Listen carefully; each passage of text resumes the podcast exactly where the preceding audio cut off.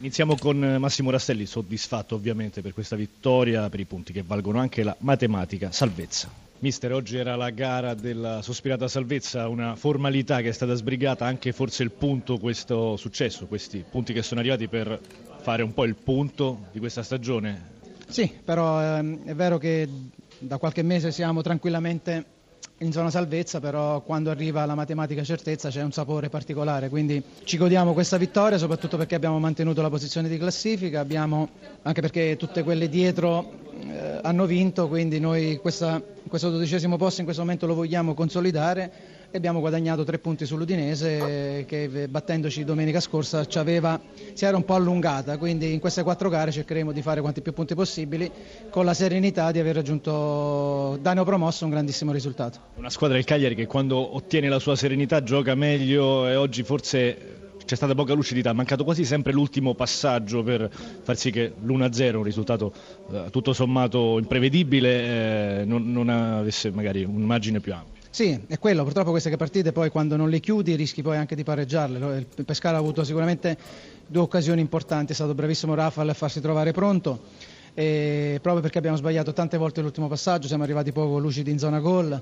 Eh, oggi caldo, è normale dopo tanto tempo che sei bene o male hai raggiunto il tuo obiettivo, a volte un po' di cali di tensione ti fanno, ti fanno fare questo tipo di, di, prestazioni. Era una partita dove avevamo tutto da perdere, quindi devo dire un bravo ai ragazzi che sono stati bravi comunque nelle difficoltà generali della gara a portare a casa i tre punti. Grazie. Mister, inizierei dal ritorno qui a Cagliari, che sensazioni ha avuto? Anche applausi al suo ingresso in campo. Beh, mi ha fatto piacere, anche se poi la, la nata non è finita bene, perché mi sono dimesso, però mi è sempre fatto piacere di vedere, di vedere lo stadio, la gente che sicuramente in Sardegna c'è entusiasmo. Per la partita parliamo di una gara equilibrata, ci sono state occasioni da una parte e dall'altra, c'è il rammarico di non aver raccolto almeno un punto, una squadra molto vivace la sua che, che, alla fine ha messo in campo anche giocatori giovani e che come ha detto nella vigilia vogliono guadagnarsi anche la conferma per il prossimo anno.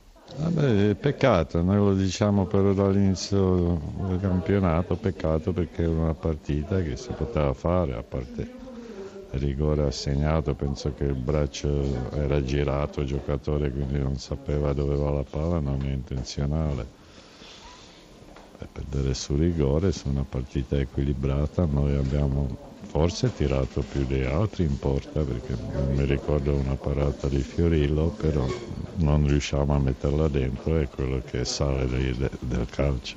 Sa, sa, dirci cosa è accaduto nel finale di, della partita? Mi riferisco all'episodio di Montari che ha lasciato praticamente per propria volontà la squadra in 10 Vabbè, a Montari ci hanno fatto cori razzisti e lui ha chiesto a all'arbitro di intervenire, non è intervenuto e purtroppo se n'è andato lasciandoci in 10 negli ultimi minuti che volevamo ancora e potevamo fare qualche cosa di più.